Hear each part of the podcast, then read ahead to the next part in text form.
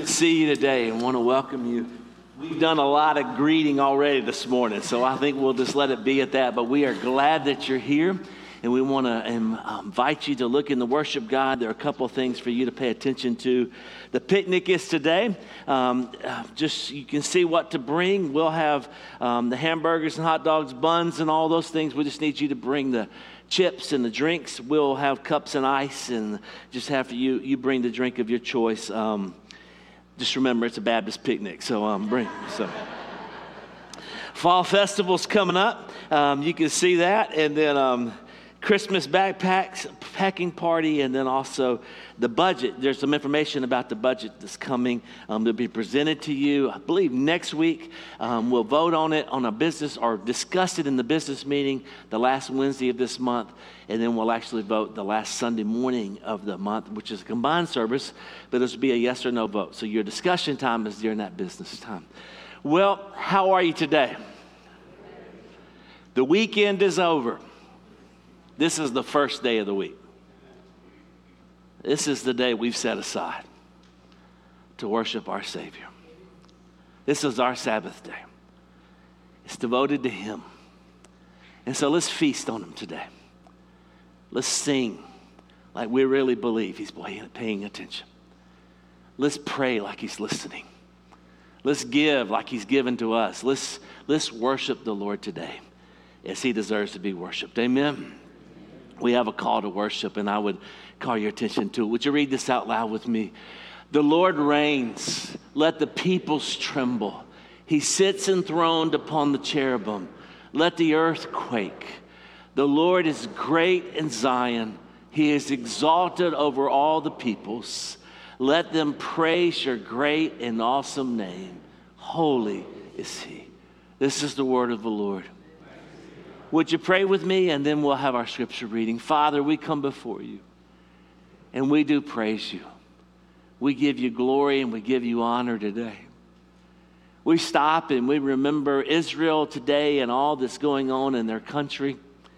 We pray for those who, who are stuck in between um, in, in, in the western area and, and the strip there, God, um, many of whom have nothing to do with what Hamas is doing, but they're caught in the middle we just pray, God, war has been there for so long. We're asking for you to return, Lord. When you come back, you right all those wrongs. And until that time, we just lift up Israel as a nation and we pray, God, that you would give them wisdom and that you would bless all those families who have lost loved ones in this, this needless violence. And God, we thank you that we can come here safely and we can worship you. We don't take it for granted. We know that your hand of protection is over us, and we thank you for that, and we'd ask that it would continue. We pray for the churches across the city today, across our state, and across our nation. Lord, we ask that you would bring revival to us. Father, we praise you for many all across the world who've already worshiped today. They're bringing an end to a day that we're starting. Bless them, watch over them. Help us now, Lord, to worship you. We pray this in Jesus' name. And everyone said, Amen.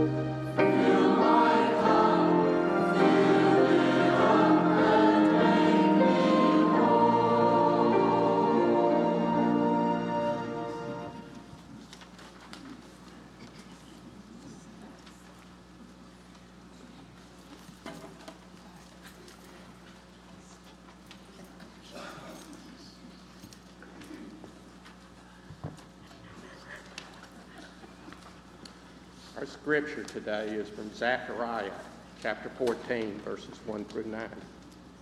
As I was reading through this this week, I was praying, wondering why we were going to do this, and then I saw the events that are taking place in the Middle East yesterday. Listen to the words of the Lord. Behold, a day is coming for the Lord when the spoil taken from you will be divided in your midst. For I will gather all the nations against Jerusalem to battle, and the city shall be taken, and the houses plundered, and the women raped. Half of the city shall go out into exile, but the rest of the people shall not cut off from the city. Then the Lord will go out and fight against those nations as when he fights on a day of battle. On that day, his feet shall stand on the Mount of Olives that lies before Jerusalem on the east.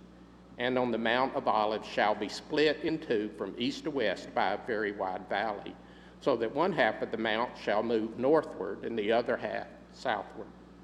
And you shall flee to the valley of my mountains, for the valley of the mountains shall reach to Azal. And you shall flee as you fled from the earthquake in the days of Uzziah, king of Judah. Then the Lord my God will come and all the holy ones with him. On that day there shall be no light, no cold or frost, and there shall be a unique day which is known to the Lord, neither day nor night, but at evening time there shall be light.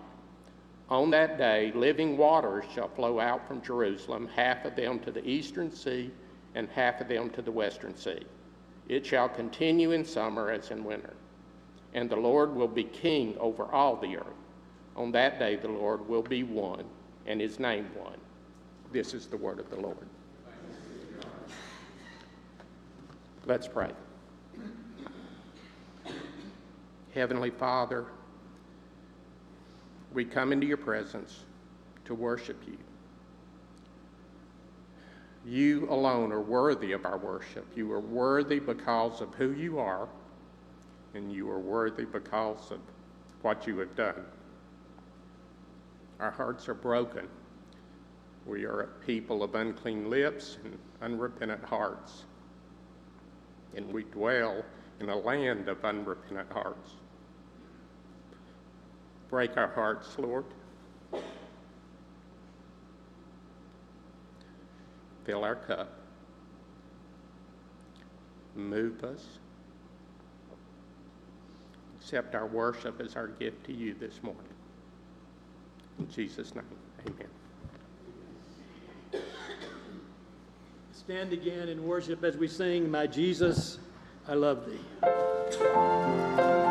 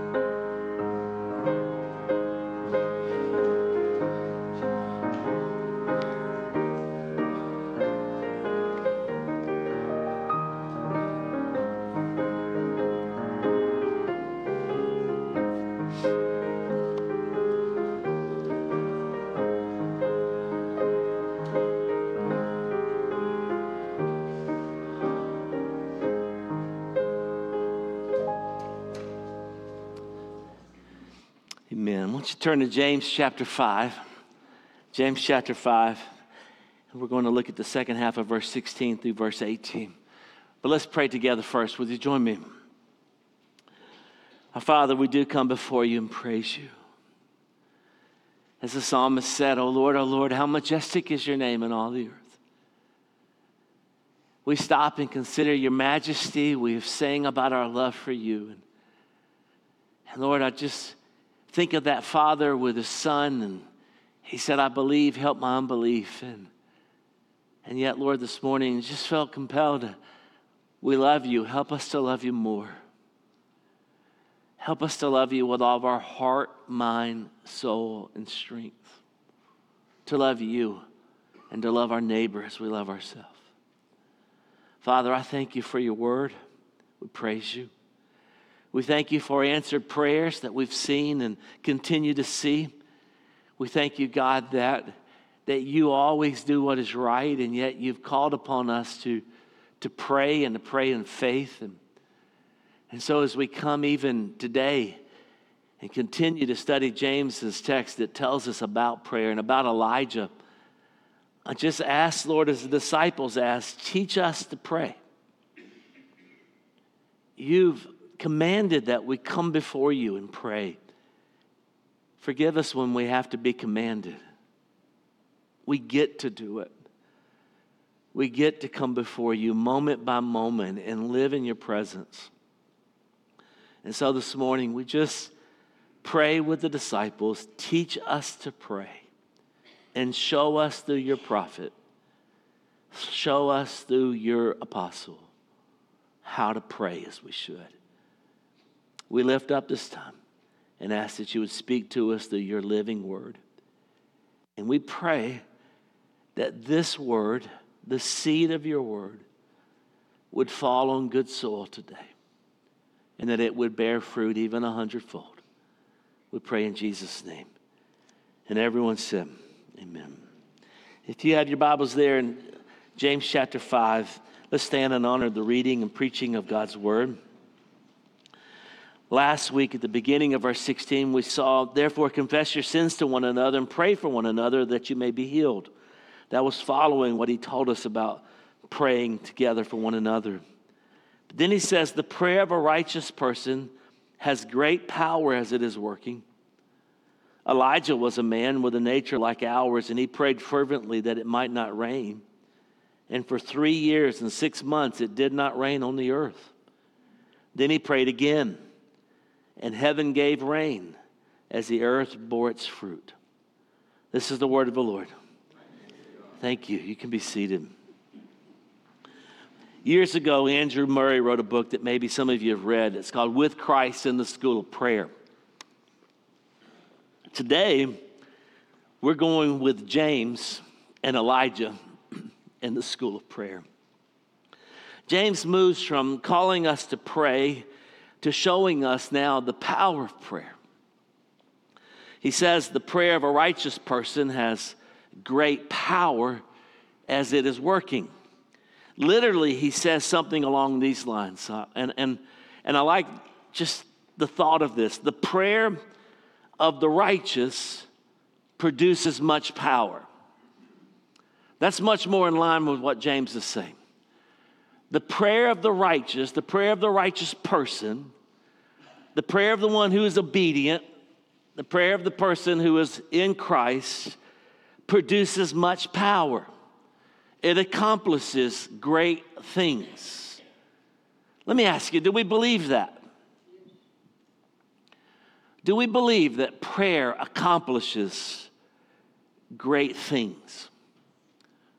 The word for power there is not the normal word for power, it's a word that, that speaks of strength that makes you sufficient for the task. Prayer makes you sufficient for whatever God's calling you to do. We have to understand that whatever it is that God calls us to do, when we pray and when we seek Him, through prayer, God makes us sufficient for the task.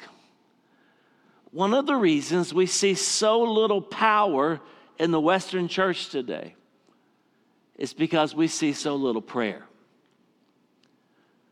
with prayer comes power.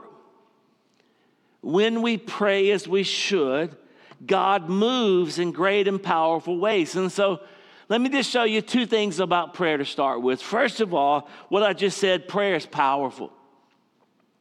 Prayer is powerful. Two things about prayer. First, it's powerful. The effective prayer, the, the older version says it this way the effective prayer of a righteous man can accomplish much. That's why many of you memorized it. The effective prayer of a righteous man can accomplish much. I like the way the New Living Translation says. It says, The earnest prayer of a righteous person has great power and produces wonderful results.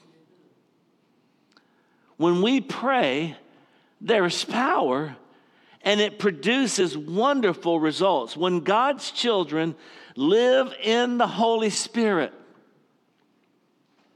when we walk in the Holy Spirit, when we live our lives in the Spirit, our prayers are powerful not because we're praying, but because the God to whom we're praying is powerful.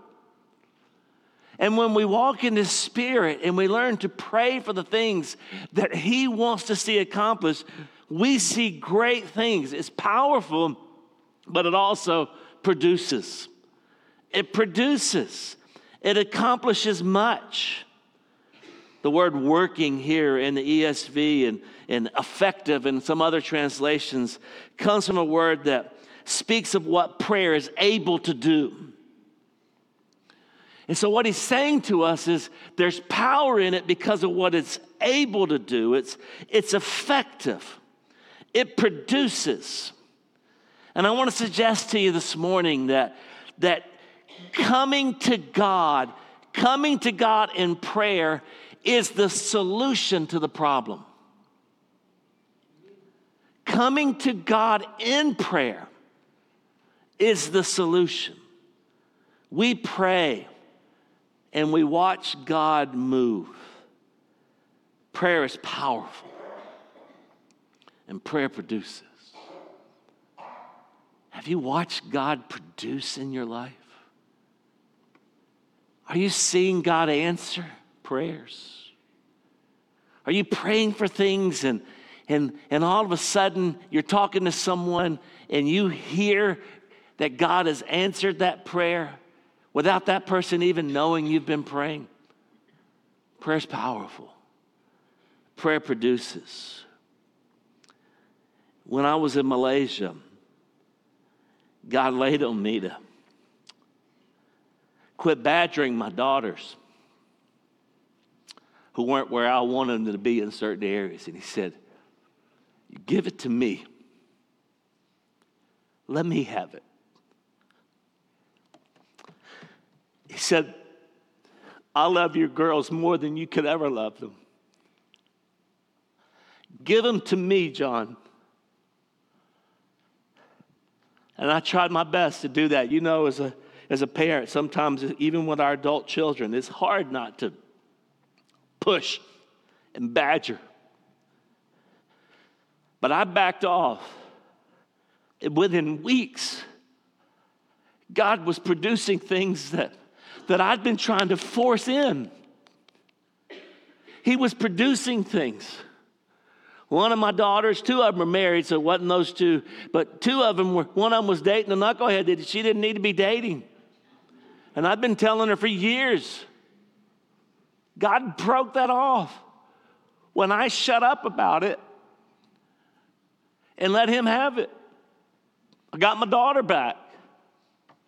I'm just telling you that prayer is, is powerful and it produces. James decides to show us the power of prayer by one of the most powerful figures in the Old Testament. He brings us to go along with Elijah in the school of prayer. We go with James, and James takes us in the first chapter right to Elijah. And what we see to start with are, are two are, are, are the examples, the examples of a man of prayer. The examples of a man of prayer in Elijah. Elijah was a powerful man. He's only one of two in the Old Testament that never died. Only two in the Bible that we know of Enoch and Elijah. Elijah was that kind of man. I never thought about it. I was reading a book with some guys, and he said Elijah was the kind of man that when, when God took him up in the chariots of fire, Elijah probably took the reins and whipped the horses to a full frenzy. That's Elijah's personality, most of the time, but not all the time. Elijah was a powerful man, never died. In 2 Kings 1, there's an example of where a king sends a captain with 50 men to go and get Elijah. Elijah's sitting up on a mountain. And they said, We know you're a man of God. The king has come to get, told us to come get you. And Elijah says, If I'm a man of God, let fire wipe you out. I'm paraphrasing. Fire takes the captain and all 50 men out. Second group of 50 come back. We know that you're a man of God. The king's told us to come get you. He said, If I'm a man of God, let fire come down. And fire comes down and destroys all 50 plus the captain. The third captain got word of it and he humbles himself before Elijah. He basically says, Please, please, oh man of God, don't, don't do this. The king has called me to come and get you, and Elijah goes with him. Elijah was a man of great power. We remember Elijah most for calling down fire, not on those men, but calling down fire to the prophets of Baal on the sacrifices where, where they had a contest. He was a powerful prophet of God. But here's the question that I think we ought to ask as we get ready to look at what James says is, is from where does the power come? Why was Elijah so powerful? I'd invite you to turn in your Bibles back to 1 Kings chapter 17. Just keep your mark, and, and James will come back to it in a moment. But in 1 Kings 17, we, we want to spend a little time here. And I want to show you some things about Elijah that, that James doesn't tell us, but I think we ought to know as we, as we come to this passage. James just starts right off in chapter 17 when he tells him the king, he just, Elijah we know nothing about Elijah other than he shows up on the scene in chapter 17, verse 1, and tells Ahab that it's not going to rain. And then, if you'll notice, the word comes to him in verse 3, 1 Kings 17, 3. Depart from here and turn eastward and hide yourself by the brook Cherith, which is in the Jordan. What I want you to see is that in 1 Kings 17, God develops trust in Elijah's life. Elijah was a man of prayer and a powerful man because he had learned to trust God. He shows up, we know from Elijah's life that God had told him to go to Ahab, though the kings don't tell us this. He goes and tells the king that it won't rain, and then God immediately tells him to go into the wilderness. And what he says to him is that I will take care of you. He says, look at verse 4 uh, of 1 Kings 17 You shall drink from the brook I've commanded the ravens to feed you there. He just said it's not going to rain. And God said, you go into the wilderness, you go down by the brook, there'll be water for you there, and you'll need food, so I'll get the ravens to bring you food. Now that's trust. There's no grocery store out there. There's no place to go. There's no food out there. There's a drought that's coming. And he goes and he does. And God does exactly what he said. The ravens brought bread to Elijah in the wilderness. Don't think for a moment God can't use a raven or a crow to do what he wants to do. Trust him when you pray. Well, the second test comes because the brook dries up. You can see it in verse 7. And so he tells them to go to a Gentile town. And he tells them to go to this Gentile town in verse 9. He says, I've commanded a widow there to feed you. Jesus comments on this later wasn't to a Jewish town that he goes, it was to a Gentile town. He says, Go there, and I've commanded a widow to feed you. And so he goes into that town and he meets the widow. It's a desperate situation. The drought, because of the no rain of Elijah's prophecy, is now upon them as well. There's no crop, there's no food. And so she's gathering sticks. And, and Elijah asks her to, to make him some bread and to get him something to drink. And she says basically, I, I'm, I'm, I'm making this last meal for my son, and then we're going to die. And Elijah tells her, because God has spoken to him, to go to her. And God, in prayer in the wilderness, says, Go to this town. He tells her to cook him a meal and to bring him some water. And then in verse 14, he says, For thus says the Lord, the God of Israel the jar of flour shall not be spent, and the jug of oil shall not be empty until the Lord sends rain upon the earth. So she goes and cooks a little meal. Remember, she only had enough flour to cook for her son, and they were going to eat that and die. So in faith, she goes and she cooks the meal and she brings it to Elijah, and he eats. And then God provides for that widow and her son and for Elijah. All the way through the drought, God provides for them. Don't think for a moment God can't provide for you. You go to God and you lay it with God and you trust God. God can meet your needs if you'll allow Him to show you and if you'll come to Him and pray and trust Him. Trust Him. In verse 17, the son of the widow dies. This is the third trial. So Elijah has to go into the wilderness and trust ravens. He has to go to a Gentile town and trust a widow. And now the widow's son dies. And you look in verse 20, the prophet Elijah cries out to the Lord.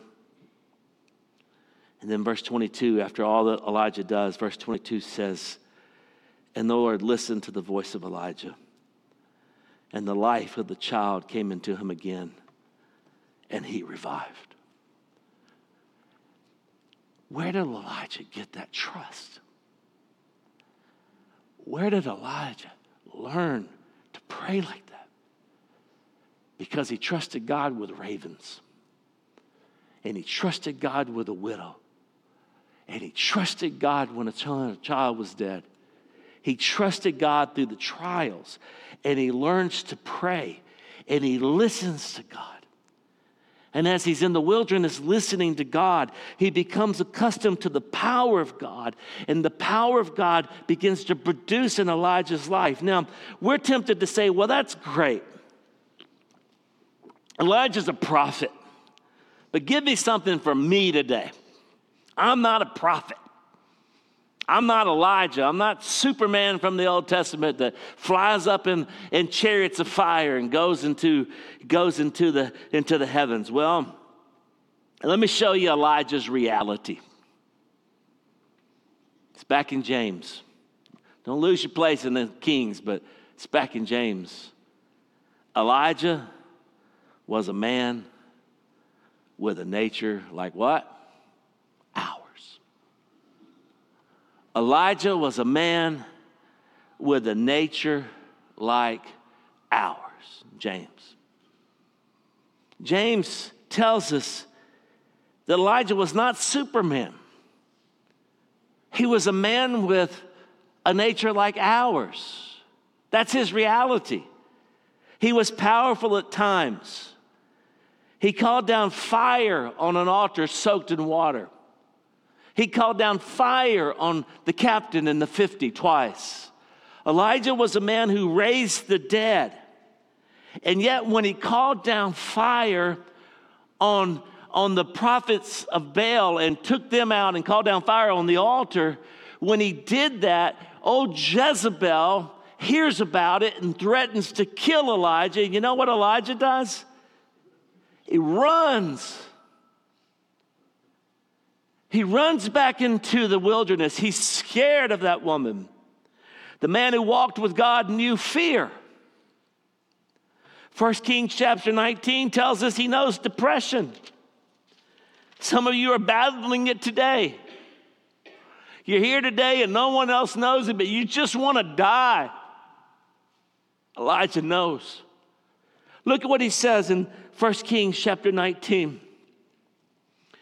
Ahab told Jezebel that Elijah had done and killed the prophets. And Jezebel sent a message to, to Elijah saying, So the gods do to me and more. If I don't make your life as one of them by this time tomorrow, in verse 3, he was afraid and he rose and he ran for his life and he came to Beersheba, where it belongs to Judah, and he left his servant there. And look in verse 4. But he himself went a day's journey into the wilderness and came and sat down under a broom tree. And he asked that he might die, saying, It is enough now, O Lord. Take my life for I am no better than my fathers. Now, let me just stop for a second.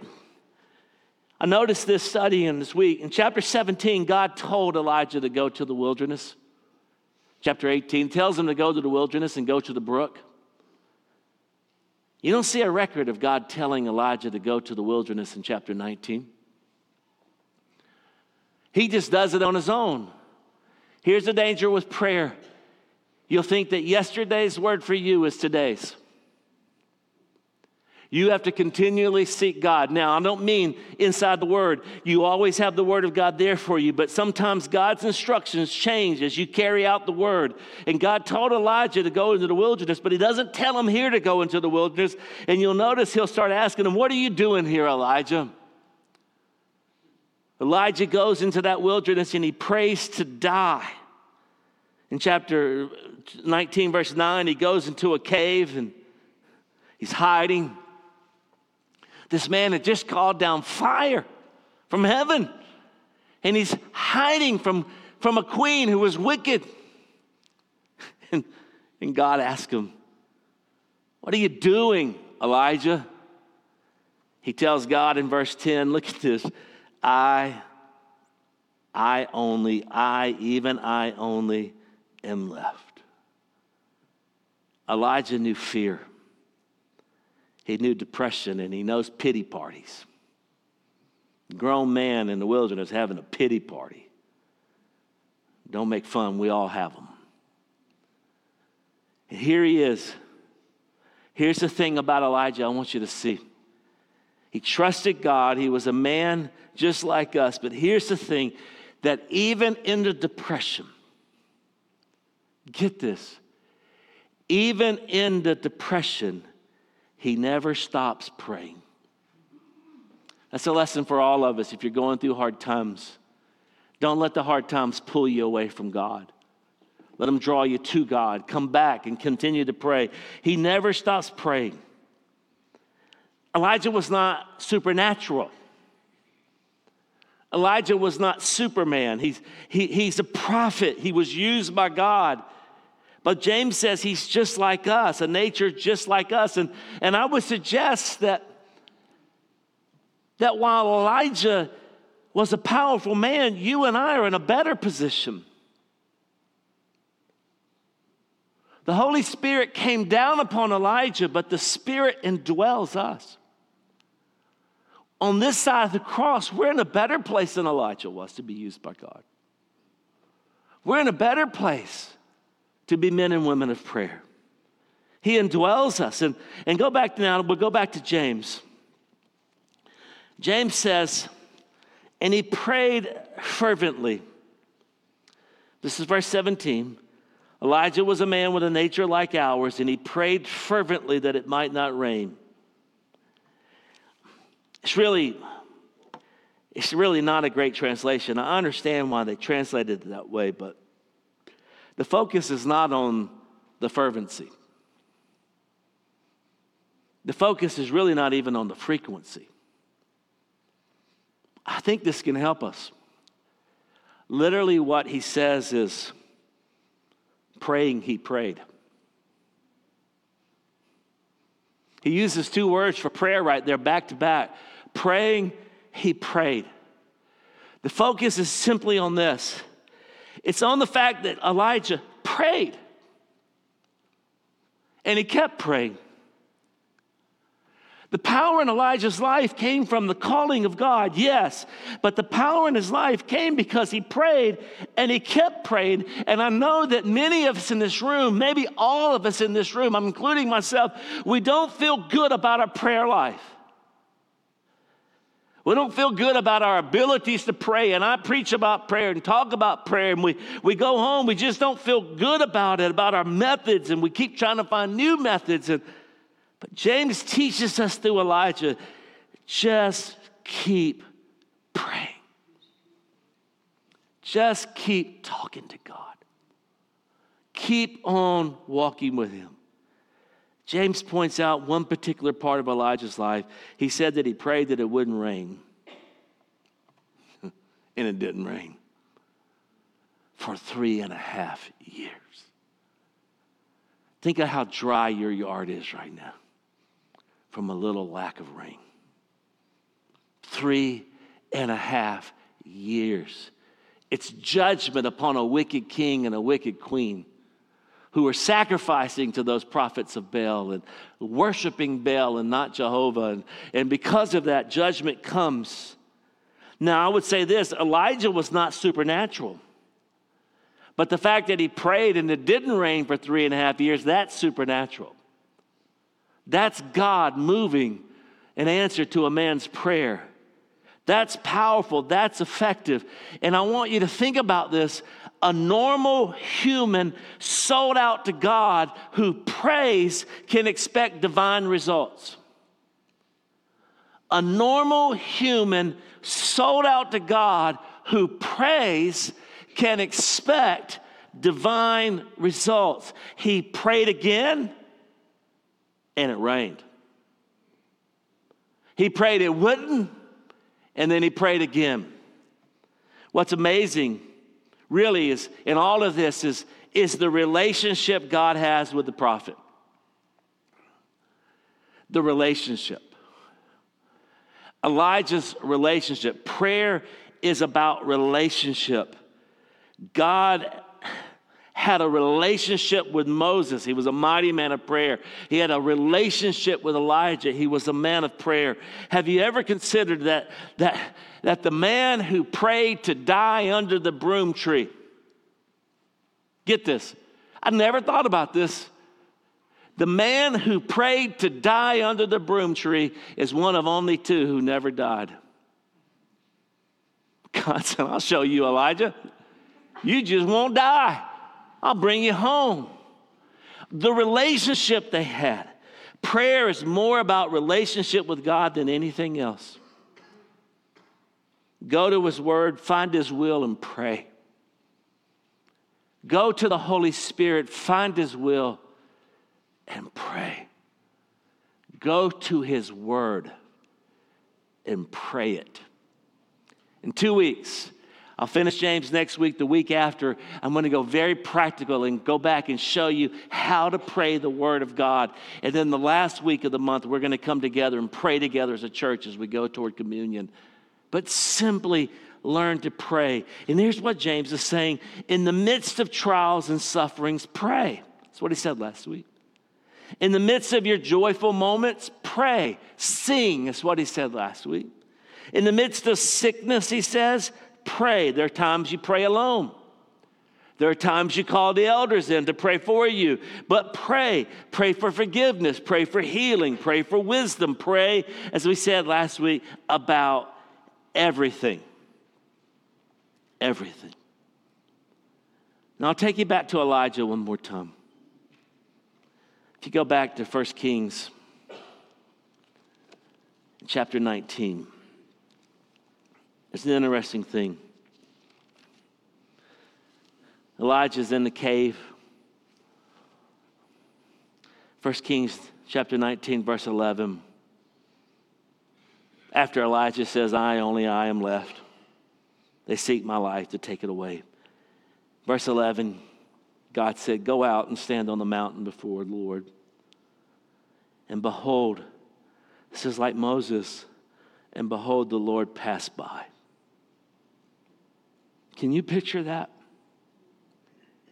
Go stand on the mountain before the Lord, just, this, just like Exodus 33 and 34. Go out and stand on the mountain before the Lord, and behold, the Lord passed by. The Lord passed by.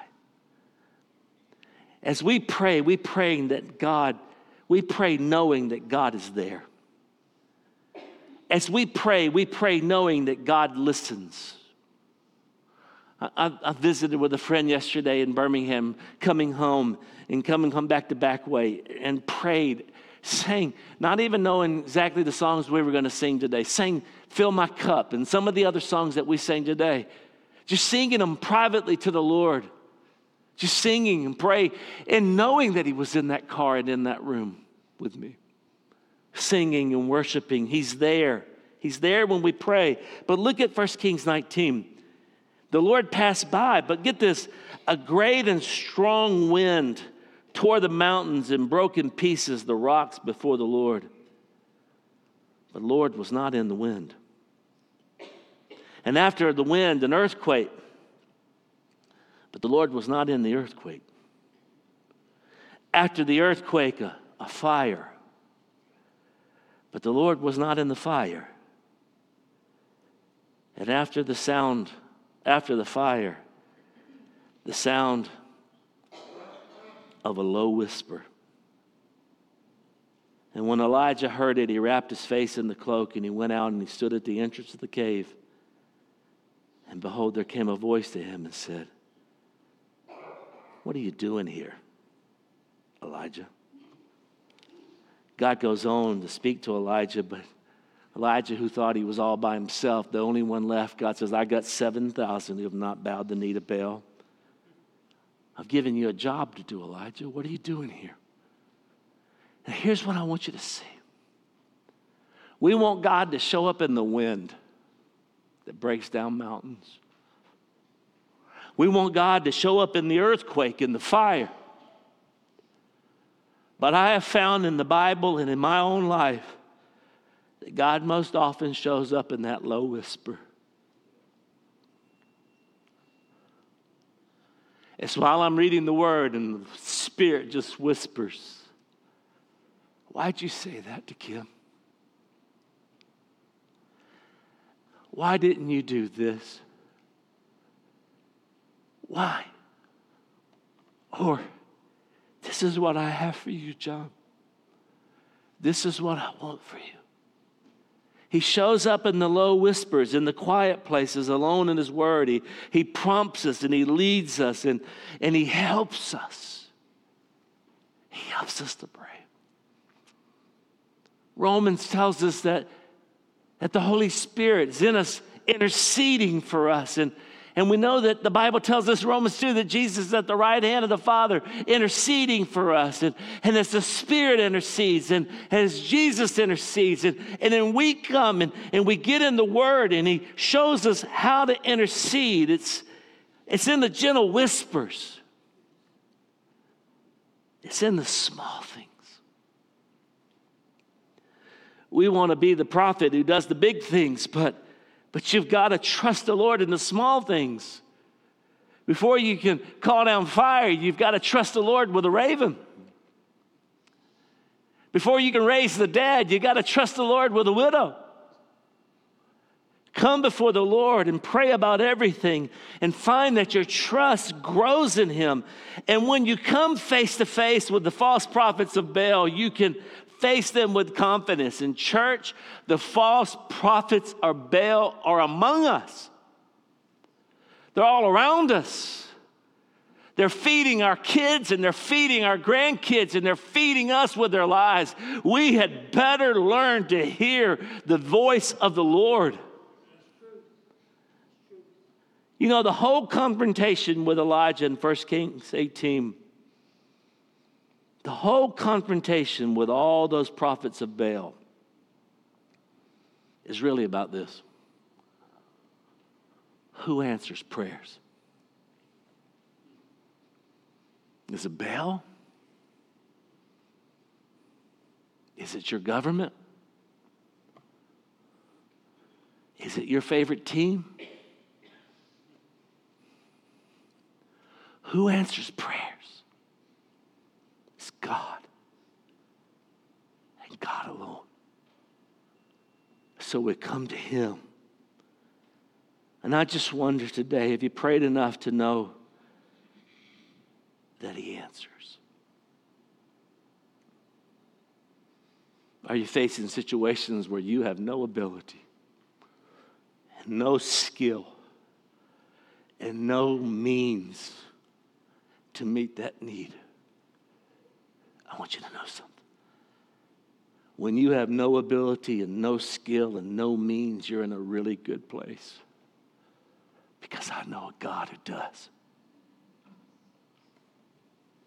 Would you bow your heads?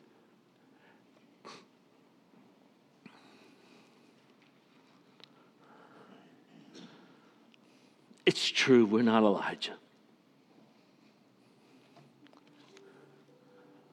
But we are children of God. It's true, you may not be an Old Testament prophet, but you're a New Testament child of God, indwelled by the same Spirit that empowered Elijah. And the God of Elijah is your God if you're a child of Jesus.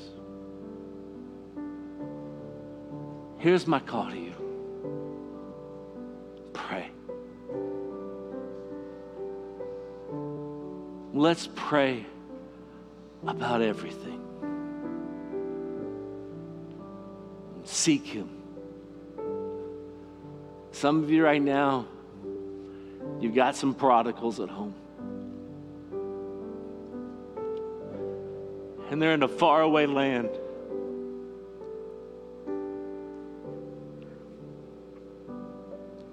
They're not walking with God as you brought them up. And embrace your heart. Can I just tell you, breaks God's more. Trust Him with your children. Trust Him with your grandchildren. Trust Him with your spouse, with a job. Trust Him with your finances. Trust Him with your schedule. Trust Him with every area of your life.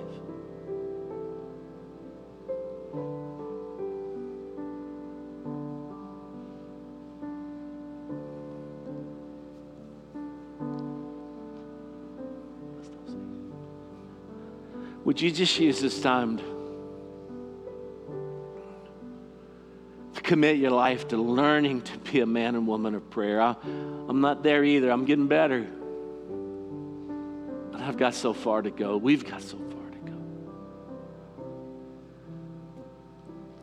Use these moments to turn it over to the Lord, whatever it is that's on your heart. If you need to do something public, Tim and I will meet you. Ronnie's here as well. The three of us will meet you and help you with that.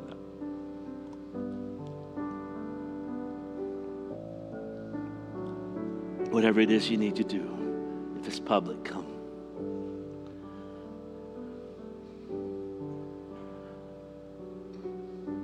But learn from James and learn from Elijah.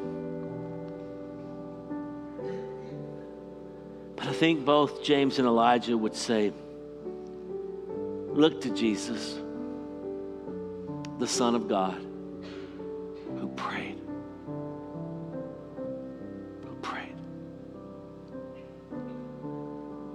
Father, thank you that we can pray. Thank you that we don't have to come here or to a temple anywhere to pray, but that wherever we go, you have said that we are the temple of your Spirit. That you're in us. And we will not go one place this week that you won't be there. Lord, it's not one thing that we can do this week that we can't pray and do it better. And if there's an area of our life that we are living in that we can't pray doing it, then let us get out of that area because it's sin.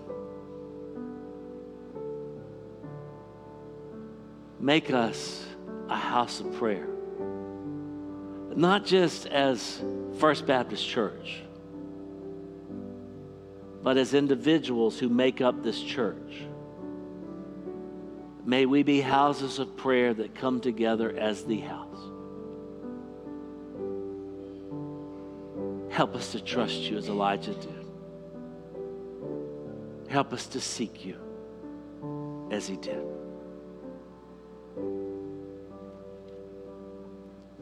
And God, may we see you move. Even this week. I pray that we'll be looking to see you move. Sometimes in just the smallest thing. Build our trust, Lord, as we pray. In Jesus' name. And everyone said, Amen. Want to, before we close, Josh Warren, come up real quick. He's going to tell us about a new Sunday school class that will apply to some of you, but most of your children are grandchildren, okay? So uh, let them tell you about this new Sunday school class that's going to start so you could be praying for it, and, and then we'll be dismissed.